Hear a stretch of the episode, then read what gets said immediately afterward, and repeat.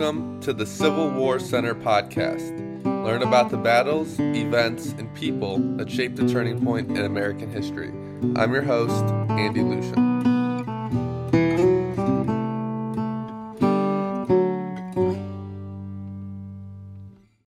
Hello, everyone. Today we're sitting down with Richard Heisler to talk about Civil War Seattle. Civil War Seattle are tours that take you through Seattle and through the homes and historic locations of Civil War veterans who moved out there after the war.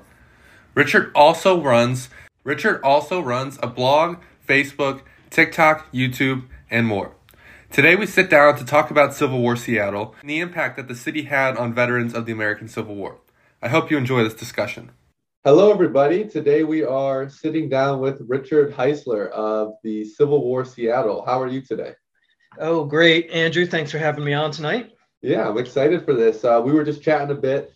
Uh, you're the first guest I've had who is also into TikTok. yes, very much so. Yeah. So uh, tell us a bit about yourself. Um, you can even talk about the TikTok. How have you gotten into sure. Civil War and how have you studied it? And has this been a passion of yours forever? Yeah, I mean, literally since birth, I think. Um, both both my parents are pretty into history. My father especially, um, but I was born just outside of New York in central New Jersey, and uh, so a lot of our vacations and things when I was really young, you know, from from from like I said, birth really was going to places like Gettysburg and Antietam and museums in New York and so on. Uh, so I was kind of steeped in it pretty early. Um, my family also has a pretty long, I guess, tradition of military service. Uh, not my father, but all his brothers, my grandfathers, great grandfathers, everybody um, was participating in in some conflict or another, going back to the American Revolution. So I think that wow. there was an awareness of that in our family that made it really easy as a kid to have military history books to read and play with my grandfather's you know uniforms and medals and and and old you know bayonets and stuff like that from World War One that from our family. Uh, so I just started that way, and uh, trips to Gettysburg were probably the most formative. Going to see the cyclorama at Gettysburg and and spending time on Little Round Top, that kind of stuff, at three or four years old, just it just set it just set the course. You're similar to me. We took I it was actually me. I begged my parents, I'm like, can we go to Gettysburg as a little kid? But I, I'm the same way. That's what how it started for me was going to Gettysburg. It was yeah. always the little dioramas for me, the little soldiers with the smoke, yeah, and muskets, and I I loved it. And uh, we would get bags of the soldiers, and I'd go home and set up my own dioramas and stuff. So yeah, experience. That's exactly what I did. My two favorites were well, three favorites were the cyclorama at Gettysburg. That was I mean, that thing just rocked me to my core as a child to, to uh-huh. stand in front of that thing. The the old Gettysburg Wax Museum. Yeah. Uh, I still like I can almost smell that place from from the like remembering that it's like the experience there. And then some of the books that I would get from Gettysburg. One in particular was this Civil War coloring book that they still produce. You can still get it really? on Amazon, and it was Civil War uniforms and stuff. And it had this centerfold spread that was a Pickett's charge scene. So it was like you said with the dioramas and all the little figures, I could go in and color every little figure on the Pickett's charge thing and then take my toy soldiers and set that up on the ground. And so, yeah, that's, that's, I'm sure there's a lot of people, if they've gotten to the point like you and I have, probably have similar origins. Right. Um, but all of those little things, the figures and the toy soldiers and, uh, and, and just going to the battlefield and, and yeah, it really gave me a, a pretty convicted interest in it from from early on. So is Gettysburg a particular interest to study for you in the war? Um, yes and no. I think it is because um, I've probably spent more time there than any other place. It's easiest uh, to get hooked on Gettysburg, I think, mm-hmm. um, for anybody because there's just so much about it. It's it's more accessible from distance than a lot of yeah. a lot of other places are. Um, and with at least with Civil War Seattle, recently I've put more specific focus on Gettysburg. Um, I did a, a, couple tours for my my walking tour business this summer that were Seattle at Gettysburg, and it was historic cemetery tours telling the story of the Battle of Gettysburg through the individual stories of the Seattle veterans who were there because oh, wow. they were pretty much involved in every aspect of the battle. And this the the reaction to that tour and how many it was sold out every time I offered it, and there was just this mag kind of magnetic quality to that subject that I didn't get with some of the other tour programs. Mm-hmm. Um, and now it's become a, a, a presentation uh, that I'll be doing a couple of them in January actually. So it's not something I sought out to do, but I think just the the appetite for it is there. So I've kind of I've really gone circled back, I guess, to Gettysburg as a as an area of focus recently. I noticed via Seattle. I noticed quite a bit of Gettysburg books too. So that coupled with your story, I had yeah. like, are you are you a big Gettysburg fan?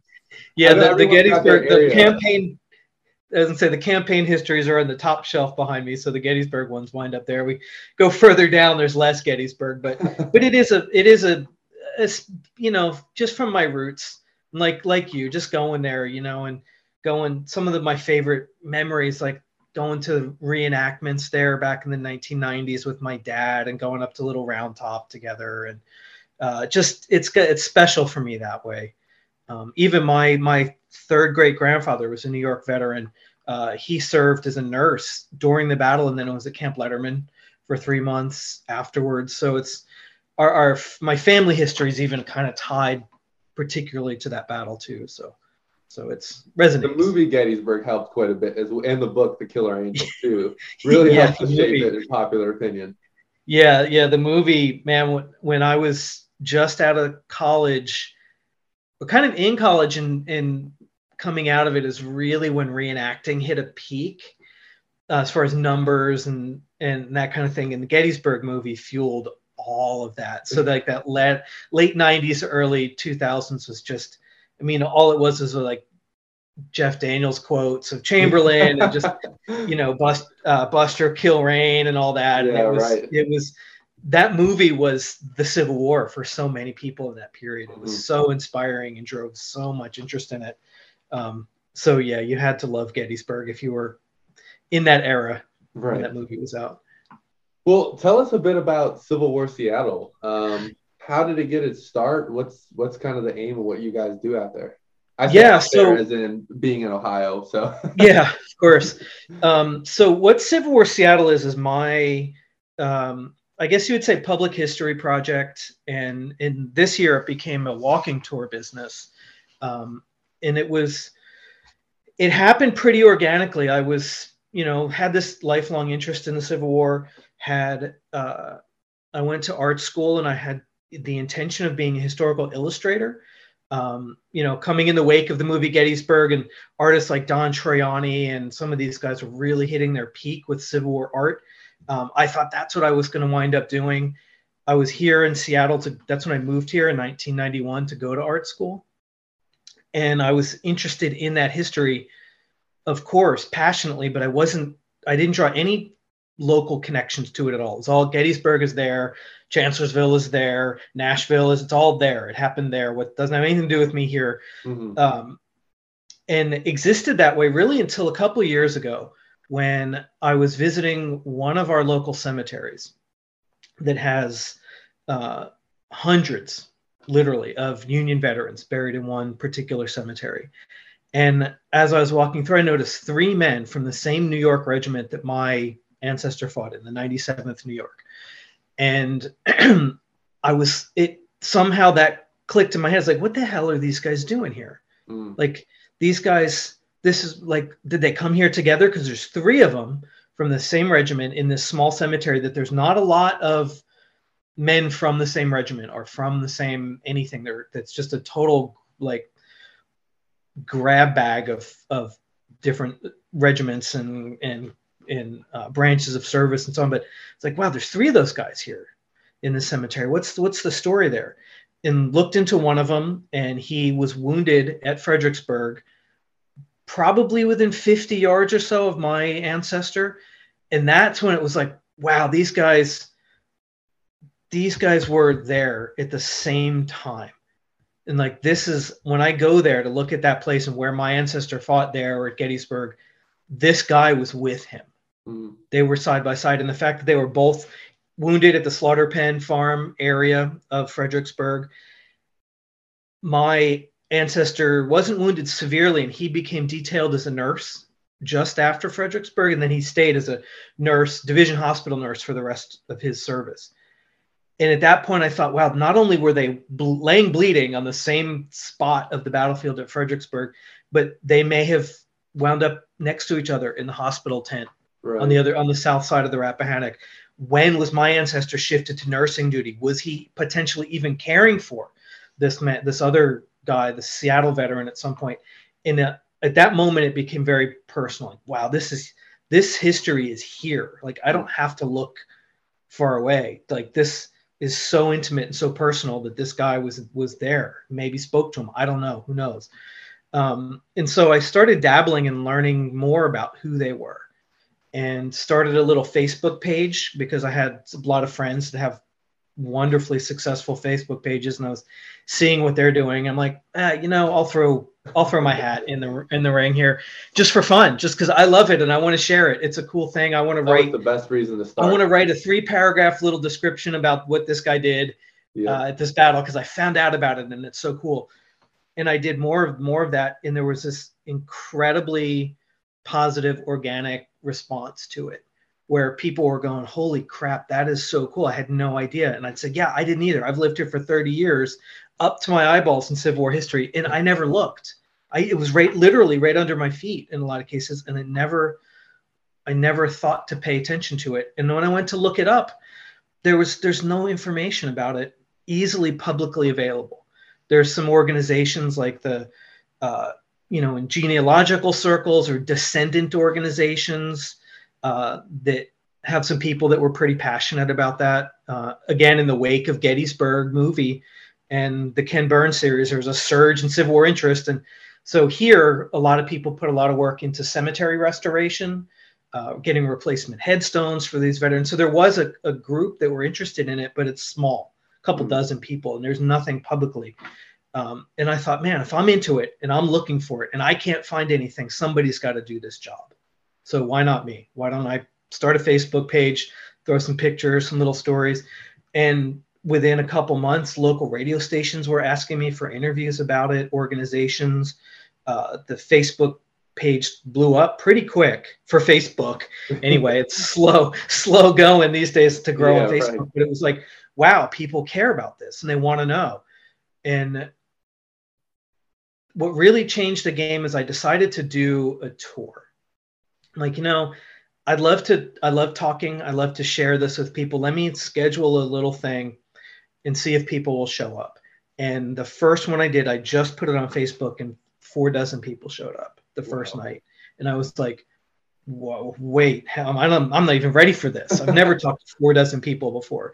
Um, in the first few tours, I did more and more. They were kind of, kind of a little awkward as I kind of learned the, the craft of doing it, I guess. And I worked together with some local historical societies to say, hey, if you want to partner up with me, I've got all this information about these people in your, you know, your kind of jurisdiction, so to speak.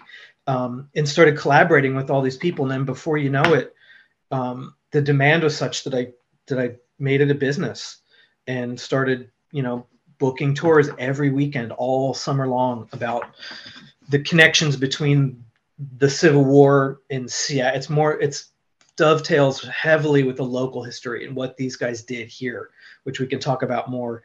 Um, so it's I wasn't expecting any of this.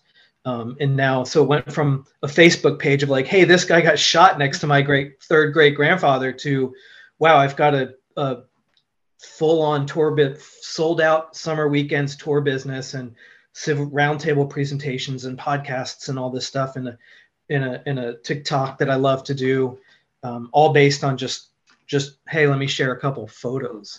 So um, the more I did it, the more response there was, and the more I enjoyed doing it and dedicating more time to it. And as it was able to actually bring in money through the tour business, I thought, you know, I'm going to really, I'm going to go with it and see what happens and um, it's I, I, think it's unique and it's fun and i get to uncover stories that people don't get anywhere else because they're only published in Seattle newspapers. They're only in a letter collection at the University of Washington or my local historical society, which has massive, massive amounts of Civil War related objects in their collection.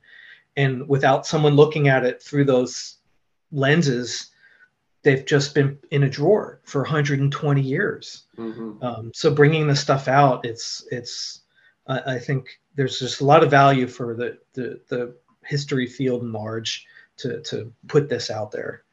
Um, and I think it's surprising. I, I talked to Ted Savas of Savas Beatie. Mm-hmm. Um, I talked to a lot of different people, yourself included, who turned the Civil War into a livelihood. And I think yeah. to an extent, we feel like it peaked uh, all these years later, but there's still a yeah. huge demand out there for it.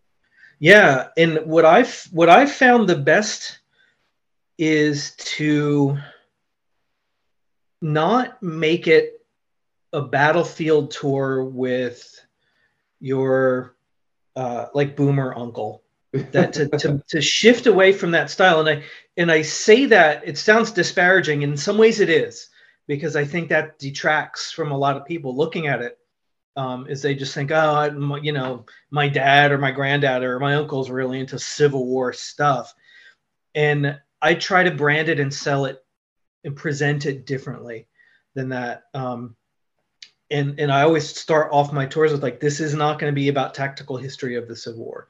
This is going to be some interesting stories, but this is going to be their lives personally and mm-hmm. it's going to be Seattle history, and it's going to be local history, and it's going to be this merging of all this stuff in history of Civil War veterans that were massive advocates for women's voting in, in Washington Territory in the 1870s.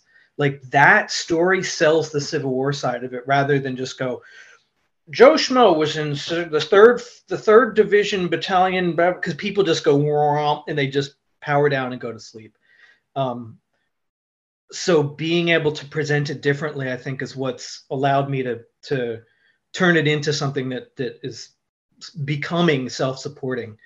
Anyway, it's, tour business is tricky, it, regardless of what you're doing, whether it's whale watching or coffee shops or breweries or whatever, seasonal and it's marketing a big challenge and everything. But um, but when the public responds to it a certain way, you can go, oh, okay, there's there's interest here Mm-hmm. And I prefer, and I don't know what other people would say. I know you've had, uh, you know, Pete Carmichael on, and I know he's engaged with a lot of public history and stuff.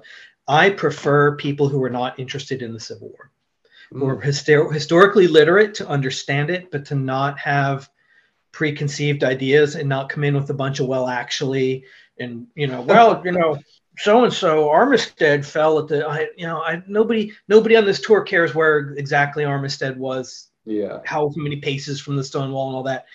It's it's bigger picture than that. And that's uh engaging it that way is is has broad appeal i think. When you get out of those civil war specific trenches it's it's history that people go wow i didn't know. And you go well mm-hmm. okay cool. Are you interested? Yeah let me tell you more. And um, and i think the history field in general could use a whole lot more of that storytelling as opposed to just yeah. spitting facts at you regurgitating. Yeah. I mean, that's like think back to college or high school. I think everyone listening can relate. The teacher that you liked was not the one who said this happened on this day in 1861 yeah. and like you were saying you know the 66th ohio moved against the 17th tennessee. And i mean yeah. it's just yeah. It goes over your head. I mean, even if you're yeah. how, no matter how literate you are in the subject, I think it's still difficult to follow that. Yeah, but and there's a it into a narrative is much more. I mean, that's why the Killer Angels was so popular. Oh yeah, yeah, yeah. I think that there's an absolute time and place to that. There's people that when I travel to Gettysburg and visit, I say, "You take me on a tour." and you show me, man, man, lay it on thick. Mm-hmm. I want to hear all about, you know, let's talk about what, you know, the different fields of fire for these artillery batteries and all this stuff. But you got to ask for that. And if you start yeah, with right. that as the base point, as the takeoff point, it's really hard to communicate with people. But then you you weave in like who were these guys and what did they do? And Seattle just lays that out on a platter because none of that tack. You can throw those things in. Oh, this guy was in Pickett's charge. This guy was wounded, or this guy was in this prison, and then mm. tell that story. But uh, but they're it's not the focal point of the whole thing, and the individual stories are what captivate people. And I would imagine you have a fine line to walk, similar to what I'm doing, which is you have newcomers, and then you have people who know a lot, and you have mm-hmm. to bridge the gap. Is that something? I know you said you prefer people who know history, yeah. but I'm sure you have. Do you get both crowds that come out?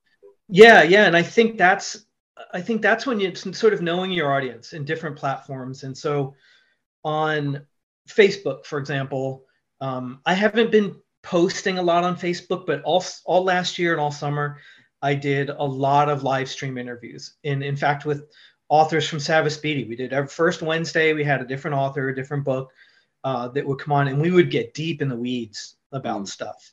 And I'm like, this is great because the people that want this will tune in tonight, and this this is their time. Let's you know have Alex Rossino to come on and talk about his research into the lost orders of before Antietam and all that. I'm like, this this is great. Let's geek out on this. I'll let I'll just turn it over to him and let him tell, and people can ha- ask those questions those aren't the people on TikTok. Those aren't the people on a walking tour.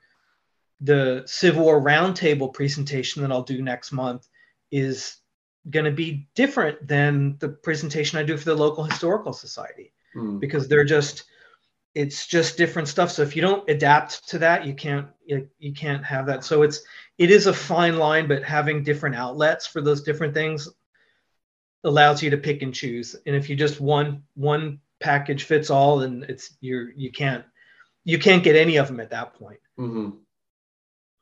how deep into the weeds do you like to get when you're studying the civil war is that a personal interest of yours that you try to yeah yeah for, for sure you know i've found i've changed i've evolved in it for sure.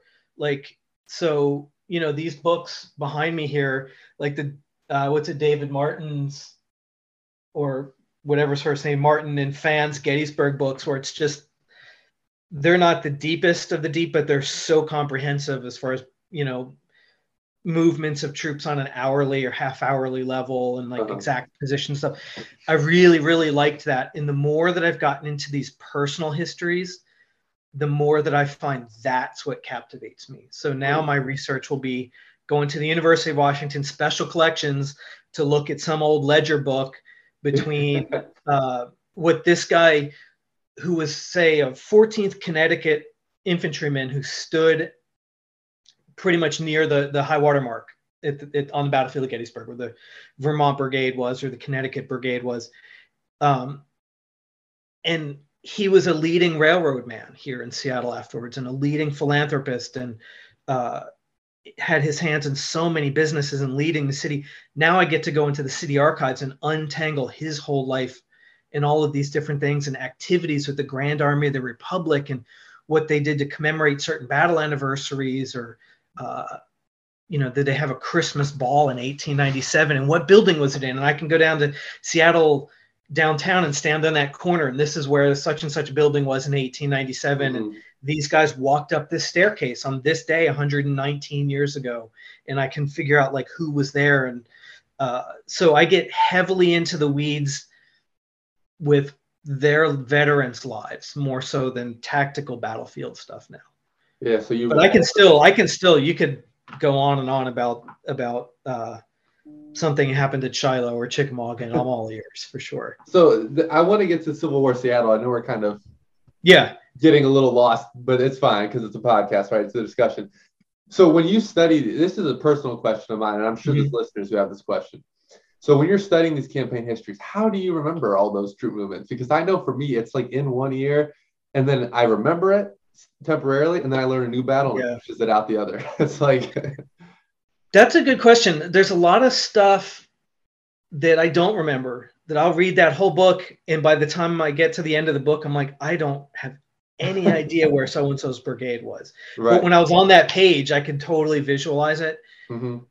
And the stuff that sticks with me is the stuff that is reinforced through looking at it through three or four different sources, maybe okay. hearing that story a couple different times, maybe hearing a lecture on it, and then reading two different books about it, and then needing to go back and an- answer a question for myself about it and go back into it the second time and then i'll go oh yeah and then it'll sort of stick from that point forward um, second manassas is a great one like uh, i'm not i'm i couldn't tell you even the the army structure of pope's army and who was in charge of what division and that kind of, but I know the section of the battle that I've really gone back to three, four, five, six times because the specific stories of my Seattle guys. Mm. Now I know a whole lot about Brawner's Farm or what happened there or different aspects of the battle, but a lot of it is it's it's gone. So I couldn't tell you about it, but but the stuff that I I want to know just enough to go back and look at it a second time is usually enough. Um, the Gettysburg battlefield guides, like I don't know how they do it. Yeah, right. but they, but see, the thing is, is they that's what they do. Whereas I could tell you where 200 veterans lived in Seattle. Like where were their houses? I we could drive around the city. And I go, oh, this guy was here. This guy was here. This guy worked here. Oh, that building, that was that guy's company making creosote to put on pilings to build docks in Seattle. So it's that's my battlefield, I guess. So yeah, you've looked at it from two different perspectives, like a zoom yeah, out, yeah. eagle's eye, and then on a more micro level. Yeah, but if I was in Gettysburg, I would. That's how my brain would still function. I would know which rock so and so's right flank was on, and and I'd have that intimate knowledge of it, but not not being connected with it on the daily basis.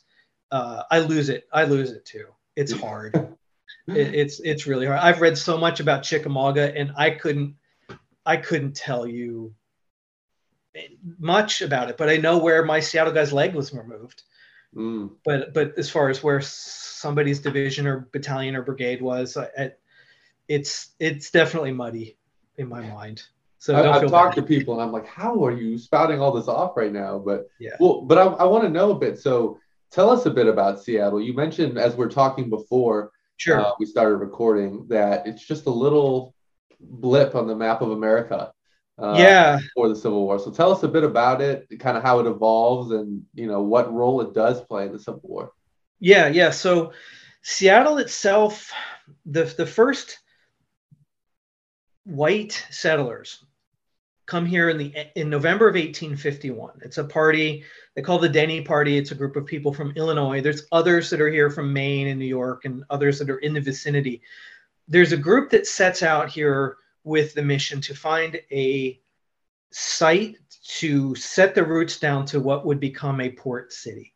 So, like a lot of cities elsewhere that maybe spring up because you know Pittsburgh was a logical place for a city to be because of the three rivers coming together and just it naturally that was the spot. Seattle was kind of intentional in its early history. So even in 1851 is when they're first coming to even look at it as, as a place. Otherwise, there's some logging camps around here. There's of course Native Americans that have been here for thousands and thousands of years on this site. They're used this. It's a, it's a place that's existed, but it's not a it's not a town. It's not a village. It's nothing. They come here and say, "This is where we want to build our city. This mm-hmm. is a vision that we have for this place." By 1860 and the outbreak of the Civil War, Seattle itself numbers just over 200 permanent residents, so it's a village at best.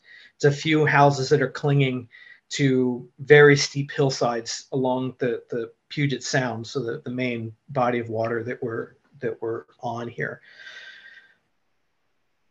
By 18 it's 1864, Seattle gets its first newspaper, so we can get quicker reactions or not reactions but news of the conflict. People here were very interested in it, but it's peripheral. We have one regiment of troops from Washington that are serving in Washington during the war. They're guarding frontier, basically what you would probably best know as frontier outposts, forts, and and uh, providing settler security from conflicts with Native Americans or that that sort of thing. That's typical Western military service only three companies of the regiment that was here were actually raised in Washington.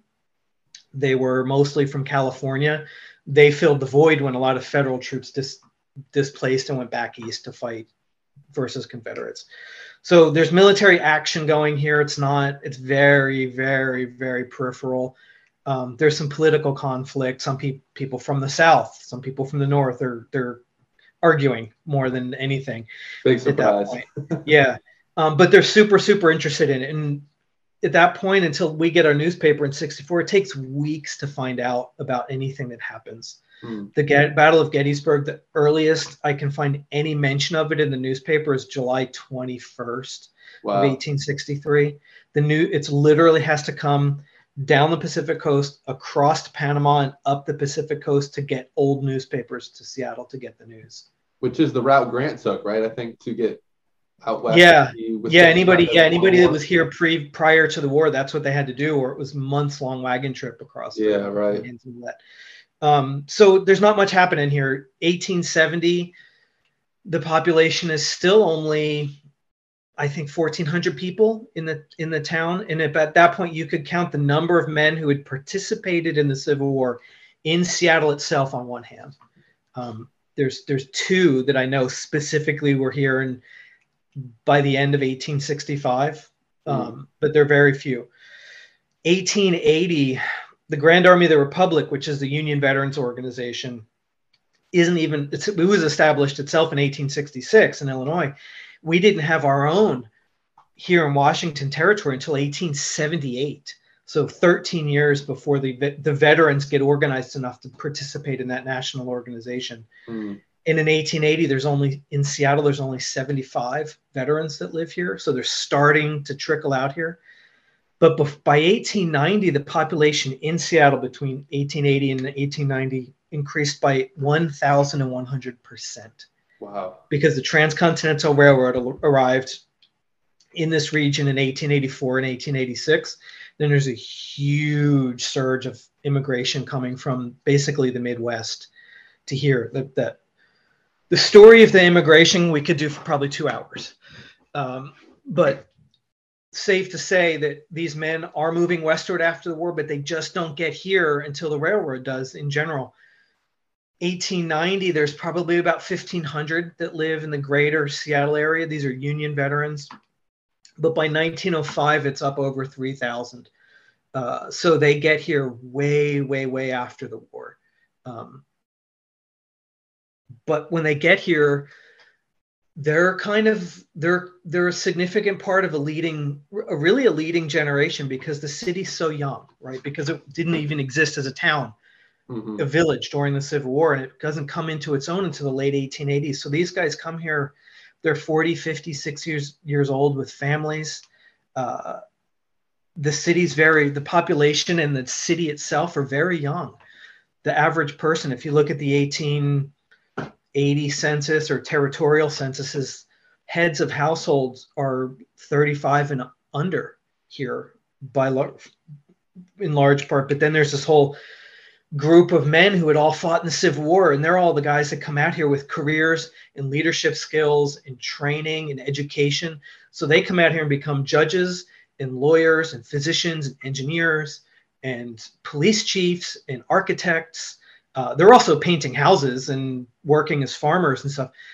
but the way they insert themselves in here has a massive influence mm. and their identity as veterans really bonds them together so it's a very very very unique situation um, because if they're civil war veterans in cleveland cleveland's been a city for a long time and they're just part of the machine of running cleveland and of course that generation takes leadership mm-hmm. in Cleveland or Boston or whatever. But Seattle, they're all the first to do it, so they're uh, they're chronologically very late for an influential generation of men who had been in the Civil War. Um, so what happens here, and a lot of the storytelling that I do is doesn't even get going until 1885, so 20 years after the war, and it doesn't even hit a peak until 1900, 1905. Um, but these these are the same guys. They were these are the same guys at Chickamauga and Gettysburg and all these places, but they live 30 years of adulthood before they even get here. Mm. So it's it's a it's an interesting thing. It's hard to I don't know that that explains it very well. Um, but the chronology of how it goes and why these guys show up and when they show up is is tricky, and that's the the crux challenge of what I do is giving that context and importance and in those stories. And how do you set out to find these men who come out here? I mean, it's not probably as easy as picking up a regimental history because they're no. moving to Seattle years later. So how does that work? Well, one thing that the I I guess the in the entrance to this was for me and probably for a lot of people is visiting our historic cemeteries in the city. And you walk around the cemeteries and go, man, there's a lot of these old Civil War veterans headstones around the cemeteries. Mm-hmm. So that opens the ability to question their existence, right?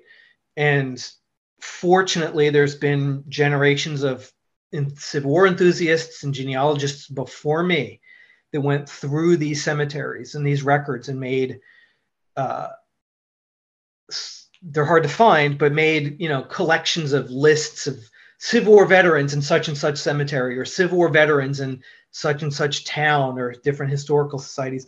So you kind of know they're there. So the guide there's there are markers along the trail that people have have looked through and dug through the cemetery records and at least created that framework to consolidate some acknowledgement of their existence. They've really receded into the shadows historically in this city. And that's the that's the challenge and that's what makes my work difficult but also interesting is going and finding who these guys were by just okay, this guy's in the cemetery. Who let me go back now and see he was in the 14th Ohio. What what did he do in the 14th? When was he enlisted? What was his war like? What was he a participant in?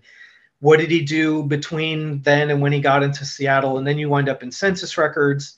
New historic newspapers are where I spend a lot of my time, and Grand Army goings on in different veterans organizations, all in the newspapers and the libraries, and um, so that's really that's just it. And that's why i feel like i have a job with this thing is because this information isn't out there. And that's where i feel my duty lies mm-hmm. is consolidating it and then using my ability to talk which you're getting exposed to here uh, to lead tours. Because that's what i love to do is just be a storyteller but then is to put this stuff into what will eventually hopefully become books uh, in, in other resources that then people can be curious about this and have somewhere to go. Because prior to this there really isn't. Unless you know a guy who knows a guy who's in a civil war roundtable or something that maybe has looked into this mm-hmm. it's not publicly accessible. Um, and and so uh, it's it's it's hard. But i'm trying to hopefully my legacy will be from this is like oh people can go to the work that i did which will build upon the work of the cemetery research people, and then I can bring these guys to life and give them a context, uh, and then you know make it easier for people to find this part of our of our history. Yeah, that's a great cause, and um, these tours that you give. So it mm-hmm. sounds like you're going maybe the houses that they have, their burial sites. Kind of tell us a bit about how these tours work. Yeah, the tours mainly this summer um, are through Seattle Historic Cemeteries because they're kind of our outdoor museum. Um, Seattle doesn't have a lot of historic architecture. It's a new city. We, we rebuild here very quickly. So it's hard to find physical remnants in a cohesive way to do tours from point to point around the city. But in the cemeteries, we have specific Civil War veterans, Grand Army of the Republic Cemetery with 500 veterans buried. So we can walk through that entire cemetery and say, let's pick out 16 guys today and we'll tell the history of the cemetery, which will tell the history of the veterans a little bit, kind of like we're doing now, and then go through and do specific stories. Mm-hmm. And then I can build thematically on those. So I did a tour of just the story of the Battle of Gettysburg through the Seattle veterans that were there. So we'll walk two hours through two really, really large cemeteries um, and go, this guy was on Culp's Hill. This guy was in Pickett's Charge. This guy was across the fence from that guy at, you know, 3 p.m. on July 1st mm-hmm. on Seminary Ridge. And so I can kind of weave it all through, like use the cemeteries as the context just to tell the stories. Um, and then I did a t- story of or a tour of Confederate veterans in Seattle. Let's you know because everybody asks that's the first movie. There Confederates here. I'm like yeah, there were a few. So let's do a tour about them. Uh, a tour that I did that was really fun was going through this one cemetery of the relationship between Union and Confederate veterans in Seattle. How did they get along together in a neutral place? Uh, talk about the reunion events that they did, the ways that they did get along or didn't get along. Some of these guys had companies together, their children married one another. Um, so we can go through the cemetery and go all those stories. Once guy's son murdered the son of another guy one was a confederate one was a union soldier and then like that whole story is really dramatic so the cemeteries really give the the canvas to paint any picture on mm. that way um, and the most successful one that i did that was sold out every single time i did it this summer was murder and true crime among the Civil War veterans in Seattle. Multiple of them were murdered here. Really? Several of them were prosecuting attorneys or judges involving sensational murder cases. And two of them, uh, over a span of 12 years, were the county coroner for King County in Seattle. So they had to investigate and make determinations on what happened to people. And their dying in Victorian Seattle was a horror show. So getting to tell the stories of people getting chopped into 17 pieces in the sawmill or run over by the train or the crazy crazy murder suicides uh, and all this stuff that happened. But use the civil war thing as just to connect the dots mm. to footnote it in the background. Um, so it's it branches out from the civil war stuff but the cemeteries allow me to go through and do this in any way that i want any angle that I want to take on this, we can go through and stand over these individuals and say this guy was involved in this, and and then tell the story. So, and are these veterans against veterans committing these crimes? Or are they committing crimes against others? Or uh, now uh, some. I let me see. I don't know of any specific veteran on veteran violence in Seattle one Seattle Confederate veteran who moved to Virginia the final years of his life died because he got in a fight with another veteran at a soldier Confederate soldiers home in Richmond. They fought oh. over they they got in a fight over who was going to be the first to get their haircut and they got in a physical fight over the barber's chair. What? A tussle and the guy fell down and he died like a week later. Um, and he he lived in Seattle for like 30 years. There was one who was convicted of manslaughter. He killed somebody. Um, there's a number of suicides. That the one, the two that were murdered were murdered by uh, people who were not not veterans themselves, but had some kind of personal relationship with them. It seems. Uh-huh. Um, the one there's one Confederate veteran, his son killed a guy who was the son of a staff officer for General Meade. So wow. that's the closest of like blue gray violence yeah. here in Seattle. Um, yeah, that's that's the closest I can get. There were some fights for sure. There were two guys that had both lost an arm that got in a fight. They're both Union veterans.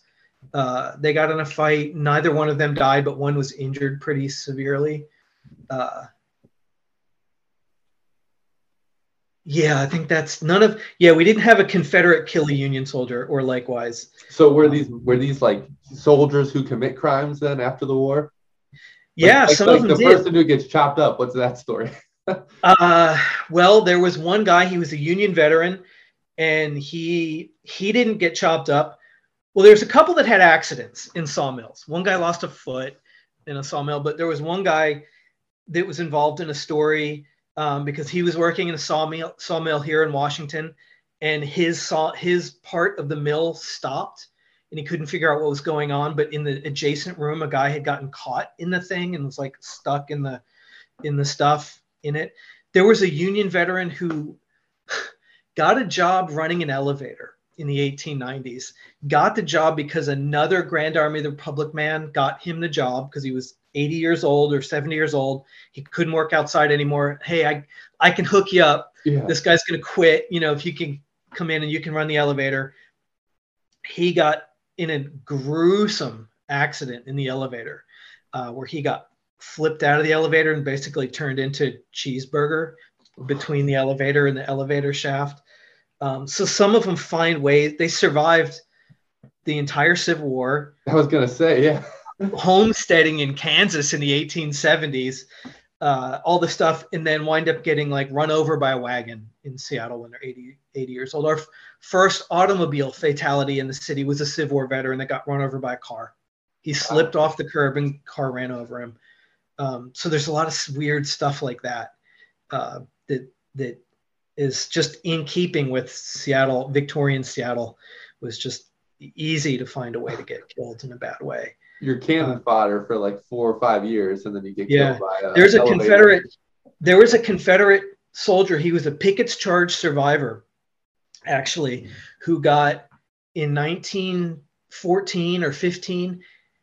He got hit with a baseball because some kids were playing baseball. They they it, I don't know whatever they hit the baseball whatever. He was on his porch and it hit him and he went over to their house and he pulled out a pistol and started shooting. And he missed the kid. He missed the kid by like nine inches. If the bullet went right into the a chair or something right next to mm. him. So we almost had he almost killed people because he went in with a pistol and just started blasting. Just Wow. knocked on the door. Don't you hit me with the baseball and bah, bah, bah, just started blasting away into their into their house. So that was a close call. We almost had a Pickett's Charge survivor kill a family. Uh, That's unbelievable. I, I mean, yeah, I guess it makes sense. The horrors you would see. I mean, yeah, they didn't diagnose PTSD like back then, but I'm sure. yeah, yeah. There was a lot of a lot of tough suicides here, but less but less in a place like Ohio or New York or somewhere because uh, or Kansas. A lot of them right after the war. They had a high rate of suicides in Kansas, say in the 1870s. By the time they get out here, they're pretty stable people to Mm. make to make that transition to be all the way out here. And they Right. talk about that. There's one veteran who says the veterans out here are strong of body and mind, and they're younger than average. Um, and so we had a lot of guys here very late as far as like pe- Civil War veterans still being alive. Um, so they they kind of knew. One guy said, "You rarely see crippled old veterans in Seattle. You won't see long, you know, the one-armed guy with the tin can or a tin cup shaking it for begging, because they couldn't, they didn't have the strength to get through life to get them all the way across the country and that stuff on on average. So they tend to be pretty well-adjusted guys Yeah, that makes sense. I- ironically it's you wouldn't think because man suicide was was an hourly thing in seattle in those days. Um and and our but our veterans tended to be pretty operate on a pretty even keel except a couple of them. They were more likely to get killed than to kill somebody else for sure. That's fascinating, though. I mean, look, we talked about bringing this full circle at the beginning. yeah. When you pick up that Civil War book, it's typically, even if you pick up one that happens to look at individual men, it's following them Yeah. to the battlefield. But to follow these guys through Yeah. the culmination of their life is is really interesting to see what Yeah. they become, what becomes of them. sure Um, obviously, we know what happens to you know people like Grant and Lee.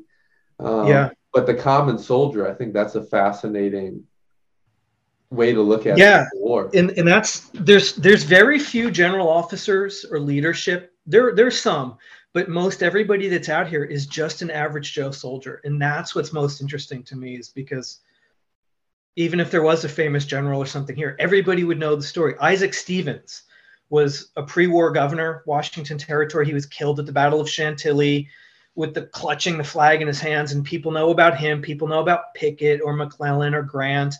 Um, but the dudes that came here afterwards are just they're just they're just as average as you and I walking through the city in their in their lifetime. Um, and and but it can get really personal. Like where I live is a small suburb, Seattle, called Bothell, and this town was seeded by a small group of Civil War veterans and their families that moved here together from the same county in west the same community in western pennsylvania and wow. they were they literally platted the streets built the first homes were the first mayor the first person on the school board the town is named after one of the families bothell uh, an andersonville survivor george bothell is the namesake of this town he was a ter- uh, state representative a mayor like he he is this town it's literally named after him mm-hmm. the ha- the land that my house is on that i live on here was farm was originally homesteaded by a man named William Johnson, 78th Pennsylvania Volunteer Infantry.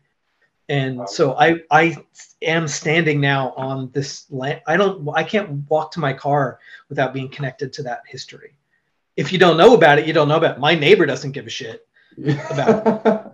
That's for sure. But I do. And so I, I go, man, this is William Johnson land.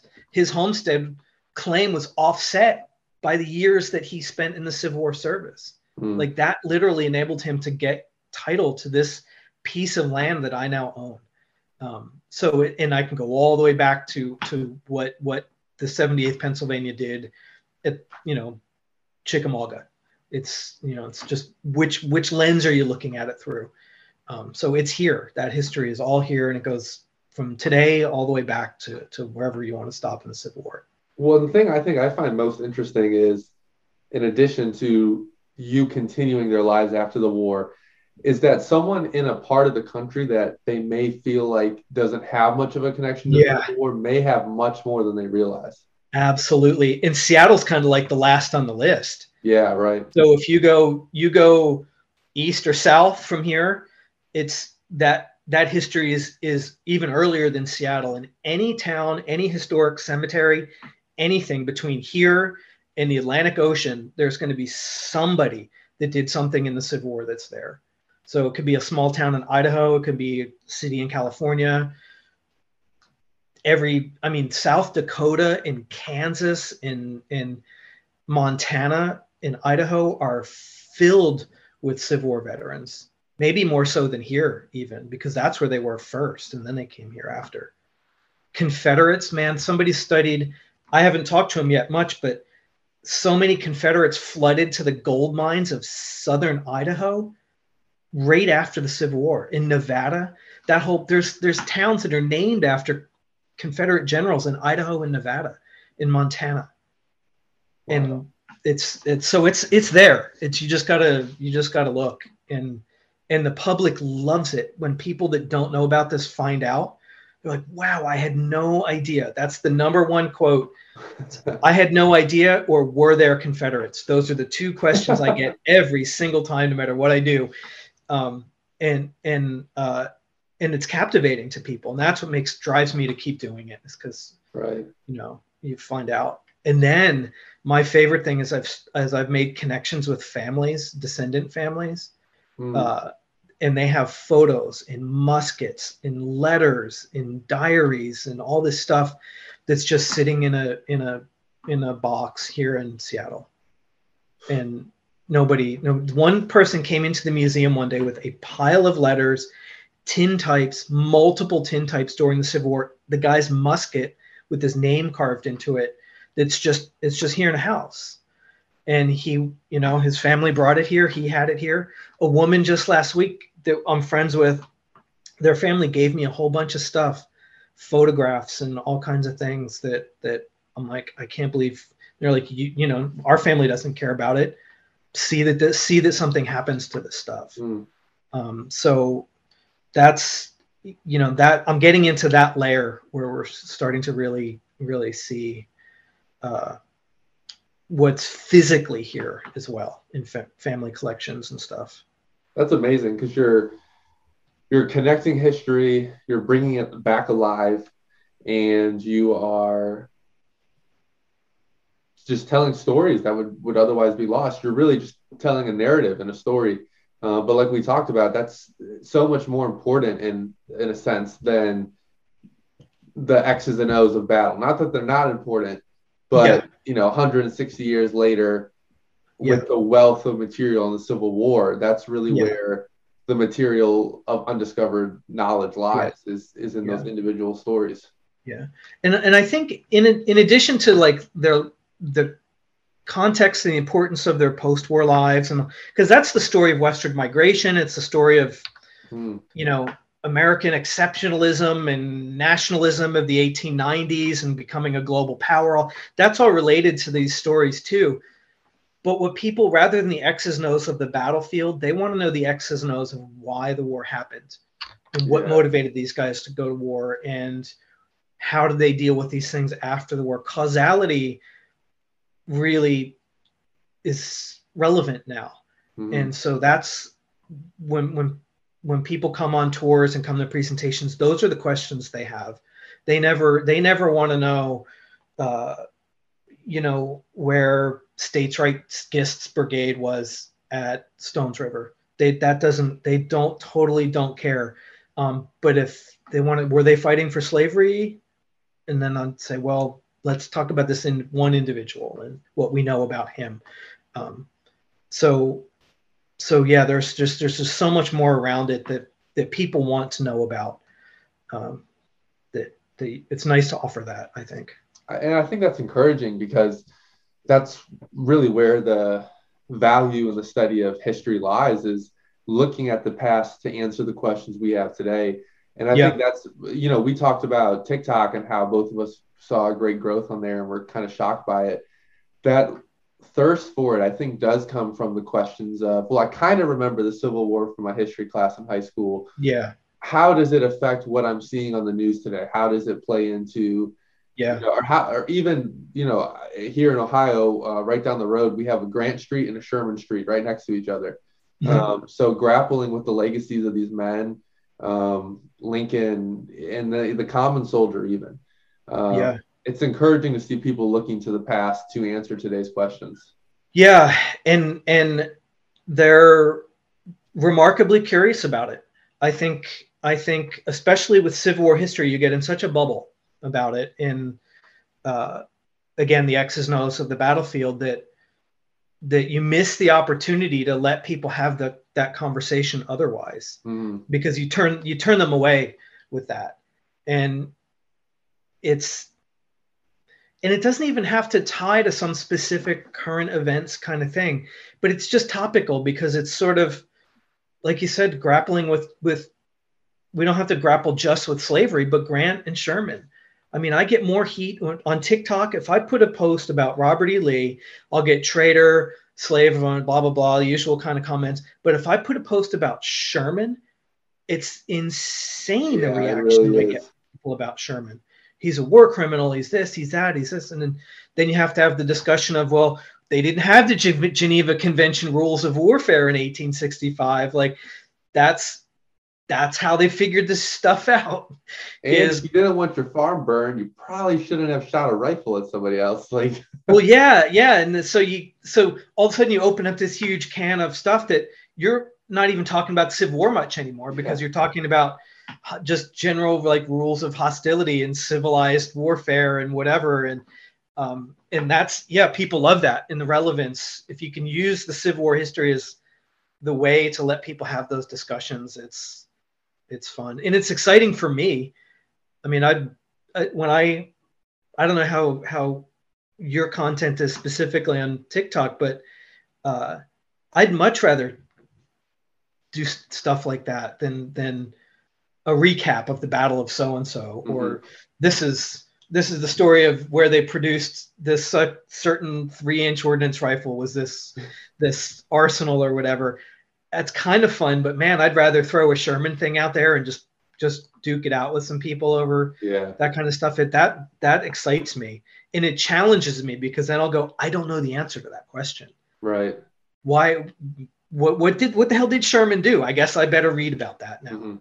To know because people have reactions that you have to react like counter react to and as a public historian that's thrilling and they'll fact check you to a T to like the most minute. po- We went to my fiance and I went to uh, Ulysses S. Grant's 200th birthday celebration, oh and Dr. Curt Fields was there, who's like the Okay. Grant living historian. yeah And this guy asked him a question about down the road here in Georgetown, there's this lot, and Grant stepped foot there once, and it was like you're just trying to stump him right now.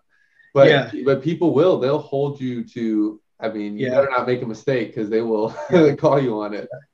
Yeah, and I like I like that challenge. Yeah. Um, you know, I know a lot of people can get really defensive about it, and I think I did early on too. I think people would say, "Well, you know, there's a difference between somebody challenge you and somebody throwing a stupid, well, actually." Mm. because I get a lot of that. I'd say, yeah, this, they'd go, well, actually, the Civil War veterans came out here to get free land after the. I'm like, no, they didn't.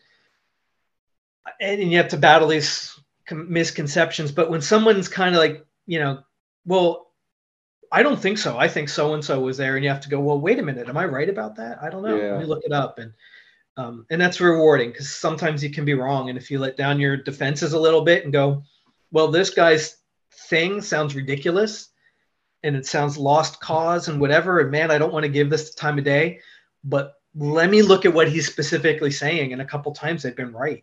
Like, oh yeah, okay, you got yeah. Yeah, I- I mean, you win. I learned. yeah, they make interesting arguments, and you're right. Sometimes it's just nonsense, um, Yeah. and sometimes Most there's not even an answer too. That's the thing. Sometimes someone will dispute a fact or that an event happened or something, and there might not be an actual answer because you might have multiple sources that are contradictory. And that's part of the fun of history is you're almost like Yeah. a detective. well you you Yeah. literally are. You're going through and finding Yeah. these people and their stories, and and I think that's what makes it come alive. I mean, Yeah. what keeps it alive. Yeah. Yeah, it's it's it's awesome. And I think what I enjoy about it, kind of going back to the beginning, I guess, about the whole thing is since I'm not a battlefield guide and I don't work in a museum, and I don't work in a physical collection full of Civil War uniforms or something at an institution somewhere, I don't get to like walk the ground, so to speak. But the ground, but I do get to walk this historical ground hmm and connect those stories. And um, in that doing that detective work is so is so rewarding. And if i did live in south central pennsylvania i'd probably do what you were talking about with knowing every brigade and battalion at gettysburg and have that kind of knowledge but being removed from it you just got to find your ground that you can walk and where that fresh detective work is and hmm do your best and roll with the punches because you'll get you'll get some punches and some heat that's for Right. sure Definitely, you definitely will. Well, we've been at it for over an hour now. So, do you want yeah yeah listeners a way that they can support you? I know there's TikTok, there's your website, it has a blog on there. There's walking tours. You know, can they reach out to you anyway? Anything you want to plug? yeah so you can just search Civ War Seattle on any platform um, some I'm not active on but I have claimed my real estate across the internet and across the app store um, but my my website is civilwarseattle.com that's kind of the hub um, I do have a blog, but I've been not real active with it. But that's the where the walking tour schedules, uh, that kind of stuff. Facebook is probably my second best as far as in-depth stuff source and a great way to communicate with me um, through Facebook Messenger or to get my email or whatever is through either of those two sites. Uh, I do have a YouTube, but it's probably less active. Um, and then TikTok, just Civil War Seattle on TikTok is is um, going hard for sure. Um, it's it's my favorite platform to work on at the moment, so I put the most the most as far as quantity on TikTok. But TikTok's like it's pretty general. You're not going to get a lot of Seattle specific stuff. That's more general Civil War history for people all over. Um, but yeah, Facebook and, and civilwarseattle.com are, are my my hubs for for what's going on, what's what's coming up, what's scheduled, that sort of thing. Um, and if yeah, if you disagree or agree or have information or whatever, um, everybody's got some family member that went out west or something. So so I love to hear from people from from all over. You don't have to be connected with Seattle. So Well, excellent. It's been a great discussion. Thank you for joining me. yeah, thanks for inviting me. It was it was a blast. I hope you enjoyed this episode of the Civil War Center podcast. Please like, share, and subscribe to help the podcast grow. I hope you'll join us next week, and as always, please head to thecivilwarcenter.com to learn more. And you can find us on Patreon in the link below. Please consider donating to help this podcast continue. Have a great week.